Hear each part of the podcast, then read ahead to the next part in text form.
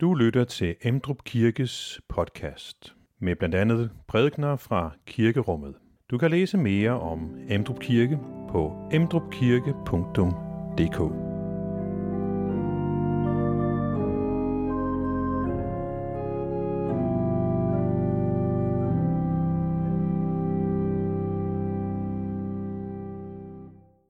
Ja, velkommen til gudstjeneste i dag. Det øh, præludium, som vi hørte her, er jo med til at øh, også anslå temaet i dag. Hvis vi lige får næste billede, så er det jo øh, et stykke, som faktisk hedder øh, Livet koster livet. Øh, og det er også med til at anslå ligesom tonen for den gudstjeneste, vi har her i dag, øh, som altså er øh, et fokus på krigens offer. Vi øh, skal høre en tekst, som handler om en krigsforbryder, han er sagt, en som forfulgte øh, de kristne. Saulus, som blev omvendt, øh, og det er så er hans øh, beretning fra Apostlenes Gerninger, kapitel 9, som handler om sådan en SS-officer, som øh, får en fuldstændig ny drejning på sit liv. Så vil jeg indlede prædiken med også at tale om Martin A. Hansen og hans tale om krigens offer, og derefter får vi et indslag fra øh, guide ved Mindelunden, Mogens Østergaard Jensen, som vil øh, komme med et indlæg, øh, og det er sådan ligesom et opspil til, at vi skal besøge Mindelunden senere hen efter en bid brød. Og øh, han vil også læse et afskedsbrev. Og så er det Jesu afskedsbrev, det er forbrydelser og retfærdighed og straf, ud fra Johannes evangeliet kapitel 16, som er temaet for prædikenen. Vi kaldte det krigens offer, og jeg er i sort i dag. Men øh, egentlig burde det være, livet koster livet, som præludiet har sagt.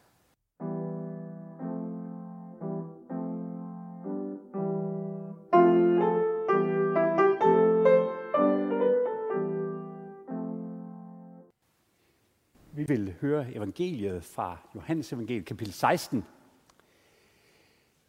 Nu går jeg til ham, som har sendt mig, og ingen af jer spørger mig, hvor går du hen? Men fordi jeg har talt sådan, er jeres hjerter fyldt af sorg. Men jeg siger jer sandheden. Det er det bedste for jer, at det går bort. For går jeg ikke bort, så vil talsmanden ikke komme til jer. Men når jeg går herfra, så vil jeg sende ham til jer. Og når han kommer, skal han overbevise verden om synd og om retfærdighed og om dom. Om synd, at de ikke tror på mig. Om retfærdighed, at jeg går til faderen, og I ser mig ikke længere. Om dom, at denne verdens fyrste er dømt. Jeg har endnu meget at sige, øh, men jeg kan ikke, I kan ikke bære det nu. Men når han kommer, sandhedens hånd, så skal han vejlede jer til hele sandheden. Han skal ikke tage af sig selv, men alt, hvad han hører, skal han tale. Og der kommer, skal han forkynde jer. Han skal herliggøre mig. For han skal tage mit og forkynde det for jer. Alt, hvad faderen har, er mit. Derfor sagde jeg, han skal tage af mit og forkynde for jer. Amen.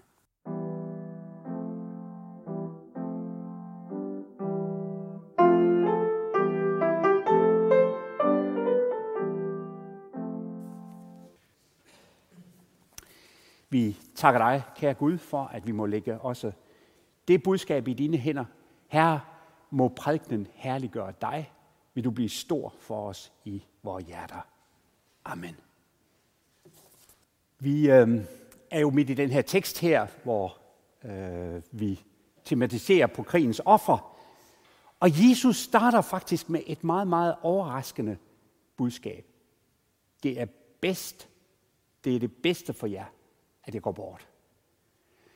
Hvordan kan det egentlig være det? Altså, vi er jo her i den her aften, hvor øh, døden hænger i luften, hvor de fleste efterhånden er ved at være klar over, at nu skal Jesus snart dø. Det er den sidste aften. Hvordan kan han så sige det her med, at et offer er det bedste? Altså at nogen dør er det bedste, at man offer sit liv. Hvordan kan det at ofre et liv for en sag være en god ting? Øh, I dag så fokuserer vi lidt på Mindelunden. Vi skal derned og have en, en guided tur senere hen.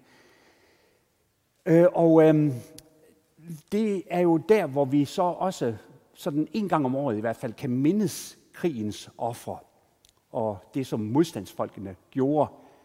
Dem, der gav et liv for en god sag. Øhm, det er jo spændende og udfordrende at tænke på det og mindes det. Øh, vores øh, kendte digter Martin A. Hansen, han øh, øh, blev også konfronteret med det. Han var egentlig ikke sådan særlig aktiv i øh, 30'erne, øh, men sådan i begyndelsen af krigen, så begynder han sådan langsomt at forstå, hvad det er, der sker, og øh, på et tidspunkt, så kommer han også til at skjule to jøder. Og det får ham ligesom aktiveret i modstandskampen. Og øh, på et tidspunkt, så beder Frihedsrådet ham simpelthen om at skrive tekster, som kan være med til ligesom at forklare den her sag for øh, befolkningen. Fordi, som han skriver i en artikel den 8. juni øh, 1944, danskere forstår ikke de værdier, der ligger gemt i ordet offer. Og han taler så om, at nu er tiden til øh, aktivt at handle uden skelen til indsatsens høje pris. Det er det, vi skal have lidt mere om af vores guide. Mogens øh, Østergaard Jensen har velvilligt stillet sig til rådighed for at komme med et indlæg her. Værsgo.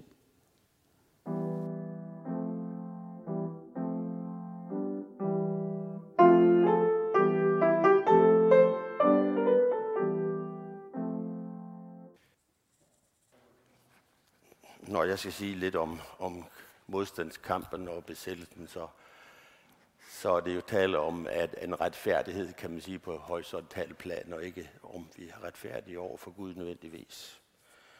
Men der stod med, med, da besættelsen kom, så var det for nogen, der opstod jo en, både en demokratisk og en etisk, og jo også ud fra et kristens synspunkt, en problemstilling om, man, kan man jo i princippet udføre ulovlige og illegale aktioner, som er i strid med den lovligt valgte og demokratisk valgte danske regering, og de danske myndigheder, som jo havde valgt at samarbejde med øh, tyskerne for i størst mulig omfang at bevare kontrollen over landet. Det blev dann øh, alligevel hurtigt klart, at regeringen og myndigheder i realiteten ikke længere var suveræne. Der var for eksempel indført censur, og derfor var der mange, der mente, at det var ikke bare nødvendigt, men også legitimt for eksempel at udgive og udsende illegale tidsskrifter og bøger.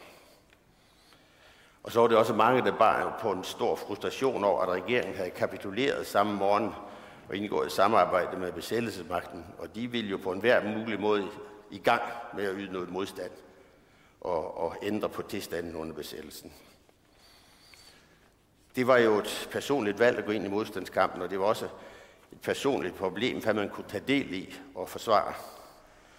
Og det galt ikke mindst med metoder og midler i kamp.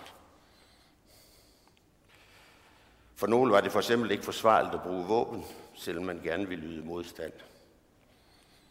Men efterhånden som modstanden og kampen skærpedes, især med sabotage mod virksomheder, som leverede til eller servicerede tyskerne, så blev tyskernes kampskridt og krav til den danske regering også skærpet. Og det kulminerer i august 2000, 1943 jo, altså vi skal ikke til, til nutiden, øh, med at, at den tyskerne stillede krav til den danske regering om, at der skulle indføres dødsstraf for sabotage. Det kunne regeringen ikke gå med til, og derfor blev den 29. august 1943 en afgørende vendepunkt, både for modstandskampen og for landet i øvrigt. For den dag trådte den danske regering tilbage, og det betød jo så også, at, at frihedskæmper og modstandsfolk, de ikke længere kæmpede mod den lovlige danske myndighed, men nu kæmpede de mod en besættelsesmagt. Og dermed løste det for mange det der dilemma med loyalitet mod, mod myndigheder. Men det betyder også, at, at skærpelse af, straf, af kampen for tyskerne indførte så dødsstraf. Og, øh, og hvis at man kunne komme for en tysk krigsret for at blive øh, dømt til døden. Øh, men alligevel så var der mange flere, der sluttede sig til modstandsarbejdet dengang, da regeringen var gået af.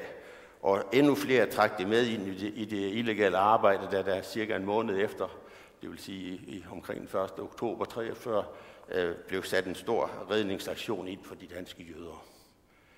Der var mange af dem, som gik med i det, som også efterfølgende fortsatte i det illegale arbejde. Men alt var jo ikke fint i Danmark, for på den anden side så var det også danskere, der gik i tysk tjeneste. Og, og farlige for modstandsbevægelsen var især de, øh, der angav frihedskæmper til det hemmelige tyske politi Gestapo, altså dem, vi kalder stikkere. Og der var også danske, som direkte var optaget i Gestapo. Og det blev besluttet, at de ville legitime mål for at blive likvideret, det vil sige dræbt.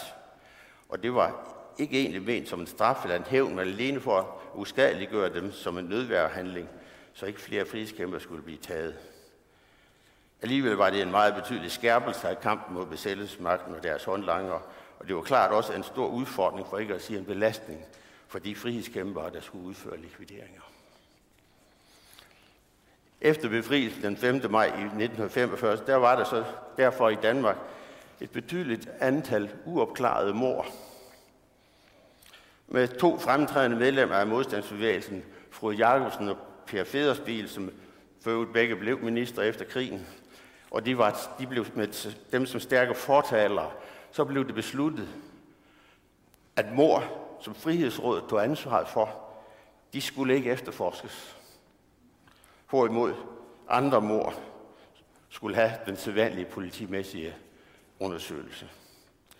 Og den beslutning blev faktisk i årene efter krigen flere gange udsat for kritiske spørgsmål og kommentarer, og svaret fra Frode Jacobsen var hver gang, der var tale om krigshandlinger. Altså at modstandsbevægelsen var en part, der var i krig med besættelsesmagten. I sommeren 1945, der i befrielsessommeren, der var der sådan en anden, et andet fremtrædende medlem af Folketinget, der hed Hartwig Frisch, som udtalte, at likvideringen af stikkerne var mor. Mor. Dertil var der for eksempel Børge Aarhus, en, en fremtrædende frihedskæmper, der svarede, man skød stikkerne, sådan som soldaten i krig skyder fjendtlige soldater. Og den anden, Stefan Hurwitz, skrev, drab i nødværve er ikke mor, det er en tilladt handling. Soldaten, der dræber fjenden i krig, er ikke morder. Han gør sin pligt. Til trods for det, så fastholdt Hartwig Frisch, som også var medlem af Folketinget, han fastholdt sin holdning. Og det kendes i hvert fald et tilfælde, hvor en frihedskæmper, som følger af den udtalelse, tog sit eget liv. Jeg vil så her til sidst nævne en af de markante frihedskæmpere, Christian Ulrik Hansen. Han var bundet søn fra Farsø nord for Viborg og student fra Viborg Katedralskole. For Christian var hans danske nationalfølelse, eller vi kan sige fædrelands kærlighed, og hans kristne tro tæt forbundet, ja nærmest uadskillelige for ham. Og det havde stor betydning for hans valg også at gå ind i modstandskampen. Og han var en markant leder både i ord og handling. Han var leder for både for nogle nedkastningsgrupper i Nordjylland og for en Holge Danske gruppe i København. Og kort før han blev henrettet i Mindelund, der var han kun 23 år gammel. Der skrev han flere afskedsbreve, og jeg vil prøve at læse nogle korte uddrag af nogle af hans afskedsbreve. Et brev fik han smuglet ud fra, fra øh, fængslet til sine kammerater. Og der skriver han, kære drenge, tak for hilsen. Derfor min sidste tak til jer. Sådan som jeg har levet, vil jeg også dø. Jeg takker min Gud for, at jeg fik lov at leve i denne tid, og fordi han har forundt mig at træffe jer. Jeg har nu gjort min indsats for, at vi kan vinde krigen. Nu må I fortsætte og love mig, at I også vil være med til at vinde freden. For tre treklanger har jeg søgt at leve mit liv. Tro, håb, kærlighed, frihed, sandhed, ret, pligt, ære, troskab. For dem vil jeg også dø. De sidste år har vist mig, at krudrøgen ikke kan skjule Guds ansigt. Derfor skal min sidste bøn til jer være denne. Selvom man skyder mig, der sørg ikke, forbitres ikke, bliv ikke hadske. Tænk en gang imellem på mig, men ikke med gråd og tårer. Vi er, er alle endnu soldater ved fronten. Vi har alle valgt at kæmpe her med livet som indsats for det, vi ved er frihed, sandhed og ret. Vi kan som unge danske være stolte af, at vi har ret til at dø for vort land, og det, der er os dyrt og helligt her på jorden.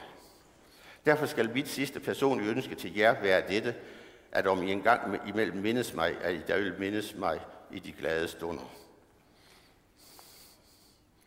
Skyder de mig, så må I, når I kommer ud, fortælle mine kære og venner, at sådan måtte det være. Hjælp navnlig mine kære derhjemme. Så farvel da, danske drenge.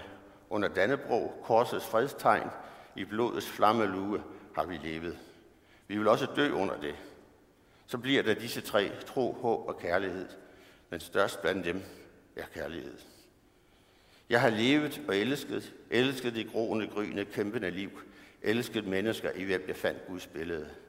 Jeg har levet og vil dø i troen på ham, der sagde, ild er jeg kommet at kaste på jorden. Den 23. Øh, juni 1943, 44 var det, undskyld her, øh, om natten der, der skriver han sine sidste breve til sine forældre og søskende, og et til et, et vennepar, Inge og Ville. Jeg vil lave sådan noget her. Nikolaj sidder og venter på, jeg slutter, gætter på, men øh, lad, mig, lad mig nu fortsætte i hvert fald. Først tak, far og mor, for hvad I altid har været for mig. Jeres offer har været stort. Jeg har i mit liv forsøgt at gøre mig værdig til dette offer. I kender mig. I ved, hvad jeg har kæmpet for og dør for. Lad det leve i jer og gøre vores hjem stærkt i tidens storme. Lad det binde jer sammen i kære fem. Så bliver der disse tre, tro, håb og kærlighed. Den største blandt disse er kærlighed. Lad kærligheden gro i jer, lad den vokse med ham, som kom herned alene for at bære og zone vores skyld. Også min skyld har han taget på sig. I troen på, at han har taget min synd på sig, i håbet om, at han vil tage mig ved hånden, og i kærligheden til ham er det, at jeg dør. Derfor er det ikke meningsløst, at jeg dør. Tværtimod, der er en dyb og stor mening dermed. Livet og døden er jo slet ikke modsætninger. De fuldkommen gør jo kun hinanden. Om to timer står solen op, så knaller skuddene ud over landet. Græsset græder duk, men se, solen står op og kysser dukken af græsset. Derhjemme, og derhjemme i haven åbner blomsterne deres duftende kalke. Rosen gløder. Se, solen står op. Alle I derhjemme, bøj knæ i solopgangen. Bøj knæ og bed til ham, der ville give sit liv, for at vi kunne leve. Se, solen stiger op over landet. Guds strålende sol. Græd ikke, til Gud lever og velsigner. Snart råber han sit holdt i, i denne grædende, lidende verden. Snart vil han erstatte sin kærligheds strenghed med dens mildhed. Og Christian slutter brevet til øh, sine forældre og søskende, som han altid gjorde. Gud i vold. Kærlig hilsen, Christian.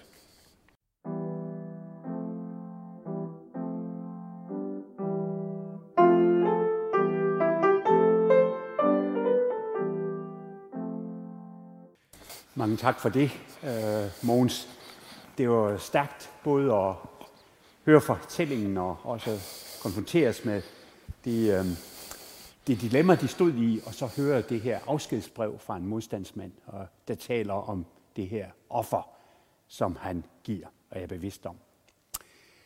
Der var også andre, som offrede. Politiet blev også taget den 19. september i 44 kl. 11 der, og øh, det har vi faktisk en lille historie om i vores familie. Øh, min kone, øh, Margrethe, hendes øh, morfar, blev faktisk øh, taget. Han byttede sig desværre til en vagt den formiddag, og øh, røg jo så til øh, Buchenwald. Og øh, han var øh, tydeligvis mærket af det. 40 kilo lettere og svækket også. Øh, så altså, jeg lærte ham også at kende som en, der var mærket af det. Og øh, en anden sjov historie fra vores familie, man kunne selvfølgelig fortælle flere, men øh, Margrethes mor, hun blev så harm over, at nu blev hendes far taget som politimand, så hun gik ind i modstandskampen som 13-årig, 14-årig, 13. Og øh, der gik hun simpelthen med illegale blade sådan rundt, så det kunne faktisk jo være rigtig, rigtig farligt. Så vi har alle sammen sådan nogle historier. Det stærkeste personlige indtryk for mig på den baggrund er jo, at jeg fik lov til at besøge Buchenwald for øh, godt et halvt års tid siden. Og det var faktisk, øh, det var egentlig en drøm, hvis man kan sige det sådan, men jeg havde sådan ønsket at se en koncentrationslejr. Jeg har aldrig set Aus, øh, Auschwitz, men, men øh, Buchenwald, hvor øh, min øh, kones morfar jo har siddet, øh, vil jeg faktisk meget gerne se. Og øh, det var et meget, meget stærkt indtryk. Faktisk det bedste, det stærkeste indtryk, det var, at øh, Weimar, byen Weimar, er jo øh, faktisk det politiske centrum for øh, Tyskland på det her tidspunkt. Og bare 10 km fra selve hovedstaden er det, de begynder at opføre den her forfærdelige koncentrationslejr. Så det er faktisk den første af lejrene. Og øh, der er rigtig mange brikker, der falder på plads, når vi hører de her historier fra modstandsfolkene, og når vi oplever stederne, hvor det skete. Og øh, for mig, der, der var det faktisk en stor oplevelse at være med. I porten, I kan se gitterporten der ind til øh, lejren, og øh, det, i den dør, der står der så en indskrift. Det kan være lidt svært at se i det foto, jeg har taget her. Men jedem der sejne, og det gik jeg og tænkte en hel del på.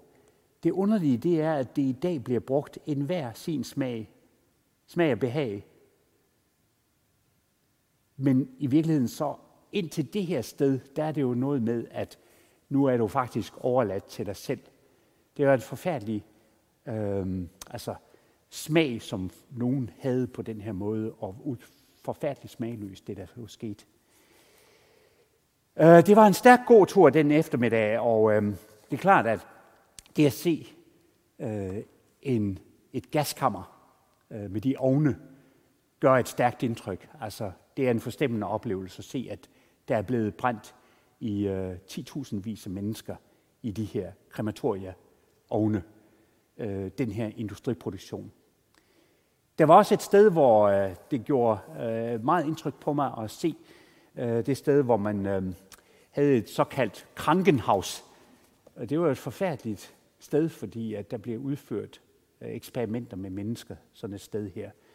Og der er sådan en, en øh, barak, som stadigvæk står der. Og øh, man kan se det sted, øh, hvor øh, altså afdeling 2, hvor der blev udført de der forfærdelige øh, forsøg øh, af de her øh, lejrlæger. Og så står man så lige pludselig på et tidspunkt og kigger ned på det sted, hvor, hvor Margrethes morfar øh, sad i en lang periode, øh, og hvor de danske politifolk sad øh, og tænker på, at her er jeg tæt på historien, tæt på, på grusomheden, ondskaben, det forfærdelige. Og jeg tror, vi har brug for at, at mindes krigens ofre, jøderne, politifolkene, modstandsfolkene, alle de onde år. Samtidig kan vi så også fokusere på det allerstørste offer. Det er på den baggrund, at vi taler om offeret øh, Ulrik, eller Christian Ulrik Hansen taler om det offer, han giver i sit afskedsbrev. Øh, og øh, er jo med til at sætte ord på det egentligste og største offer. Vi har netop været i Israel og øh, var også en tur på Masada. Og på Masada, den der store fæstning nede ved det døde hav, øh, der oplever man jo altså, egentlig et meget, meget, meget stort menneske. Der sad øh, knap 1000 øh, mand og, og holdt stillingen. Og øh, romerne, de lå dernede, den der forfærdelige øh, besættelsesmagt, som, som ville knuse den sidste modstand. Øh, de kæmpede jo i øh, godt tre år for at simpelthen at indtage stedet. Og så er det så, at da de så endelig kommer op og får slået øh, hul i muren der på Masada, så er det mennesketomt. Og der har så de her øh, sidste 11 personer jo skrevet deres navne på de her potteskår, og så trukket lod om, hvem der, hvordan de skulle øh, tage deres eget liv til sidst, sådan så romerne i hvert fald ikke fik lov til at torturere dem. Så vi finder jo den her slags store offer. Vi finder det i modstandskampen.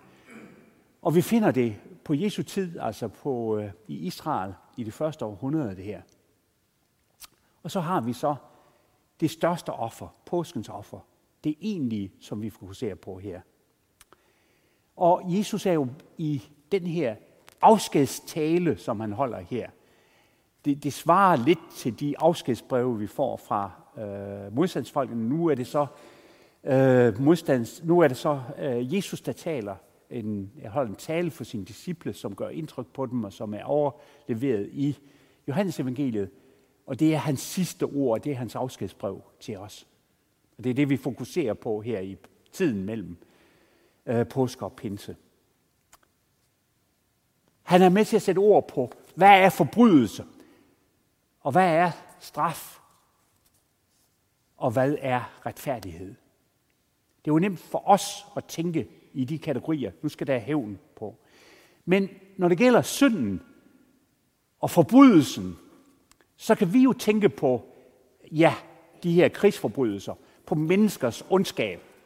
Og vi ser ondskaben rundt omkring i verden rigtig mange steder. Og så kan vi tænke på synden også i dens mange andre skikkelser. I vores egen liv. Hår, mor, øh, slader, øh, fusk. Alle de der ting, hvor vi skader os selv og vores næste. Og så bliver vi meget nemt fokuseret på det. Men Kristus siger, at mit offer handler om, at jeg gjorde det muligt, at hver, som tror på mig, ikke skal fortabes, men have evigt liv. Han gjorde det muligt, at den synd, som de forbrydelser, som vi har begået, ikke betyder noget. I stedet for kan vi tro på ham, som offrede sig selv i vort sted for vores forbrydelser. Det er en helt anden måde at tænke forbrydelse på. Så er der også spørgsmål om retfærdighed. Det er jo så nemt at tænke på de her øh, øh, herrer og de her vanvittige øh, officerer øh, og øh, krigsforbrydere øh, simpelthen skal henrettes, der skal, de skal straffes, der skal, der skal øves alt muligt øh, gengældelse imod dem. Vi skal have hævn. Men Kristus, han går ind og så siger, at retfærdighed er noget helt, helt, helt andet. Det største offer i menneskehedens historie, det betyder, at han døde for os og opstod, for til himmels, og nu sidder han hjemme hos Gud. Retfærdigheden er forsejlet hos Gud. For Kristus sidder der. Han sidder der som vores retfærdighed. Retfærdigheden er lemliggjort i den himmelske Kristus hjemme hos far. Der kan ikke pilles ved den, for han har vundet den. Den er færdig. Og så er der det tredje ting, som også bliver jo ændret igennem øh, hans store offer, og det er, at dommen, og det er, at vi jo kan kigge os omkring, og så kan vi se på de der vanvittige handlinger, som sker i Ukraine, i Sudan og rigtig mange andre steder. Alle de steder, hvor mennesker bliver undertrykt, og hvor øh, forfærdelige misgerninger bliver gjort. Og så kan vi sige, og så kan vi tænke, hvad er det dog, der sker i den her forfærdelige verden? Altså, øh, hvordan skal det få ende? Men Kristus siger, at gennem det største offer i verden, så er fyrsten, djævlen, den grimme satan, han er dømt. Han er egentlig tandløs. Det kan godt være, at han kan fortære meget, og at han kan sluge mange, og han kan forføre stadigvæk. Men han er dømt. Kristus dømte ham ved at dø på korset. Og dermed så er satans magt og indflydelse på sin vis øh, nivelleret, altså væk. Fyrsten er dømt. Og det giver os et håb om. Midt i krigens offer, midt i ondskaben, midt i galskaben, så har Kristus øh, gjort noget andet ved at vende rundt på dom og retfærdighed øh, og synd. Og det er så derfor, at han så siger, at det er rigtig godt, at jeg giver mit liv, og at jeg går bort Altså, at jeg ikke skal være her længere. For jeg sender Helligånden, som skal herliggøre mig. Han skal fortælle om det her største offer, som nogensinde er blevet givet. Og det vil vi takke ham for. Find flere podcast og læs mere på emdrupkirke.dk